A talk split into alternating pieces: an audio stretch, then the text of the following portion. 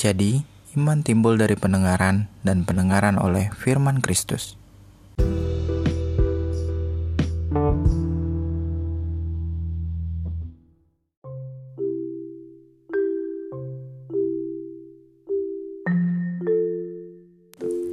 Pernah nggak sih kamu merasa bahwa hidup seakan-akan banyak masalah?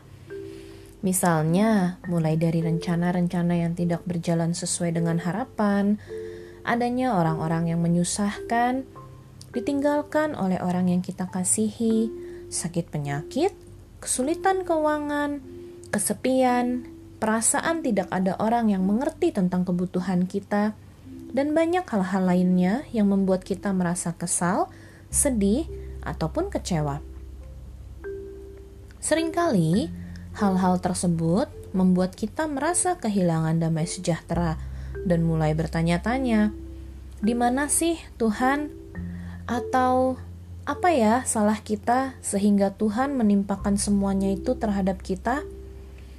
Yang paling mengesalkan, pada waktu kita butuh diperhatikan atau ditolong, justru ada orang-orang yang tidak peka yang menghujani kita dengan nasihat atau komentar menggurui yang membuat kita jadi semakin tidak nyaman dengan keadaan kita. Apalagi kalau nasihat-nasihat yang diberikan disertai dengan ayat-ayat firman Tuhan yang panjang lebar. Ujung-ujungnya kan kita menjadi malas untuk bertemu orang lain dan memilih untuk menghabiskan waktu seorang diri saja. Kita juga akhirnya malas pergi beribadah, apalagi datang ke komunitas sel. Manusia sering kali berharap ada pertolongan atau mujizat ketika mereka sedang menghadapi hal-hal sulit atau tidak menyenangkan. Mana lebih mudah? Berharap batu penghalang di depan kita tiba-tiba menghilang atau memutuskan untuk berlatih memanjat batu yang ada di hadapan kita untuk melewatinya. Kita umumnya lebih sering mengharapkan ada perubahan yang terjadi di luar sana dibanding mengubah cara kita dalam beradaptasi terhadap masalah atau tantangan yang muncul di hadapan kita. Kalau kita melihat kenyataan yang ada di lapangan, sebenarnya apa yang kita anggap sebagai masalah atau tantangan yang harus kita hadapi bukanlah masalah sesungguhnya. Masalah sesungguhnya dari kita sebagai manusia adalah respon kita terhadap hal-hal yang muncul di depan kita sebagai penghalang. Kita sering kali membiarkan emosi menguasai respon kita terhadap masalah tersebut. Dalam keadaan di mana kita dikuasai oleh emosi, biasanya kita tidak menyadari dan bahkan mengabaikan semua pertolongan yang disediakan Tuhan. Kita sering kali punya ekspektasi sendiri tentang cara Tuhan menolong kita. Padahal di dalam firman-Nya banyak sekali sebenarnya jalan keluar yang sudah Tuhan sediakan untuk segala keadaan. Misalnya ketika kita marah karena dijahati atau dicurangi oleh orang lain. Alkitab mencatat bahwa Daud dalam posisi yang sama berkata dalam Mazmur 37 ayat 7 sampai 8. Berdiam dirilah di hadapan Tuhan dan nantikanlah Dia. Jangan marah karena orang yang berhasil dalam hidupnya, karena orang yang melakukan tipu daya. Berhentilah marah dan tinggalkanlah panas hati itu. Jangan marah, itu hanya membawa kepada kejahatan. Dalam keadaan kita menghadapi banyak kegagalan, firmannya sejak awal sudah berkata dalam Amsal 19 ayat 21. Banyaklah rancangan di hati manusia, tetapi keputusan Tuhanlah yang terlaksana. Jangan sampai ketika masalah terjadi, kita sibuk dengan apa yang kita rasakan dan justru melupakan Tuhan. Padahal Petrus mengajarkan kita dalam 1 Petrus 4 ayat 7, Kesudahan segala sesuatu sudah dekat. Karena itu, kuasailah dirimu dan jadilah tenang, supaya kamu dapat berdoa.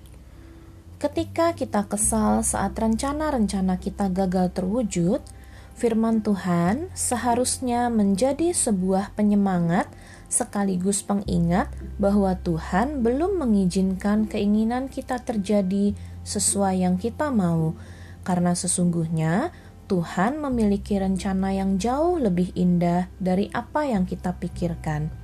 Di mana dalam Yesaya 55 ayat 8 dan 9 Tuhan berfirman, Sebab rancanganku bukanlah rancanganmu, dan jalanmu bukanlah jalanku.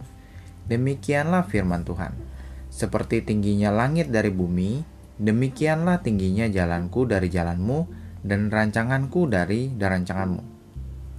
Nah, terlepas dari adanya mungkin beberapa orang yang rasanya terlalu menggurui dan kurang menolong, kita sesungguhnya tetap membutuhkan banyak semangat dan dorongan positif dari orang-orang yang tepat pada komunitas yang benar. Seperti yang Rasul Paulus ajarkan dalam Ibrani 10 ayat 24 dan 25. Dan marilah kita saling memperhatikan, supaya kita saling menolong dalam kasih dan dalam pekerjaan baik. Janganlah kita menjauhkan diri dari pertemuan-pertemuan ibadah kita, seperti dibiasakan oleh beberapa orang.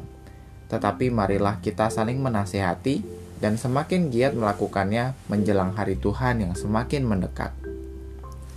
Orang-orang yang tepat selalu akan berusaha menyemangati kita dengan benar, tidak malah membenarkan pemikiran-pemikiran kita yang penuh emosi negatif.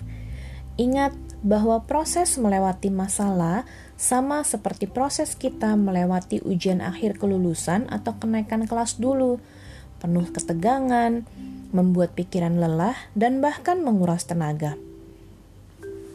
Beberapa dekade yang lalu, di antara kalangan orang-orang percaya, sempat muncul sebuah tren dengan tema "What Would Jesus Do?" Pada masa itu, banyak orang mengenakan baju, gelang, atau aksesoris lainnya dengan tulisan seperti itu.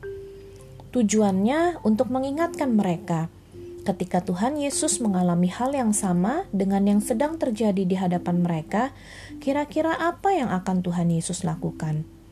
Harapannya, kesadaran ini akan membuat kita berhenti sejenak sehingga memudahkan kita dalam menguasai diri sepenuhnya sebelum memberikan respon yang tepat terhadap segala hal yang dunia lemparkan kepada kita sesuai dengan teladan yang telah Yesus berikan. Saya percaya bahwa masa-masa melewati ujian adalah pengalaman tidak mudah. Terkadang kita perlu gagal dan mengulang kembali ujian yang sama berkali-kali, hingga kita bisa mengerti kunci untuk melewatinya. Namun, jangan kita kecil hati dan menyerah akan keadaan. Amsal 24 ayat 16 berkata, Sebab tujuh kali orang benar jatuh, tetapi ia bangun kembali. Tetapi orang fasik akan roboh dalam bencana. Semakin lama dan berat tekanan dari proses yang perlu kita alami akan membawa kualitas kita semakin tinggi setiap zat karbon yang berhasil melewati tekanan tinggi dan panas dari inti bumi dalam waktu yang lama akan menjadi berlian dengan tingkat kekerasan terbaik dengan valuasi yang tinggi. Setiap pukulan-pukulan yang berhasil dilewati oleh sebongkah besi baja dalam panasnya perapian akan membuat kualitas pedang semakin murni, kuat, dan tajam. Kalau dalam menempa pedang ada resiko di mana pedang akan patah jika gagal menerima tempaan, kita justru tidak perlu takut sebab Tuhan sudah berjanji dalam 1 Korintus 10 ayat 13 bahwa pencobaan-pencobaan yang kamu alami ialah pencobaan-pencobaan biasa yang tidak melebihi kekuatan manusia. Sebab Allah setia dan karena itu ia tidak akan membiarkan kamu dicobai melampaui kekuatanmu pada waktu kamu dicobai, ia akan memberikan kepadamu jalan keluar, sehingga kamu dapat menanggungnya. Jadi, saat ini masalah apa yang sedang kamu hadapi? Mintalah tuntunan Tuhan agar kita dapat berespon dengan benar dalam menghadapi apa pun yang sedang dan harus kita hadapi. Tuhan Yesus memberkati.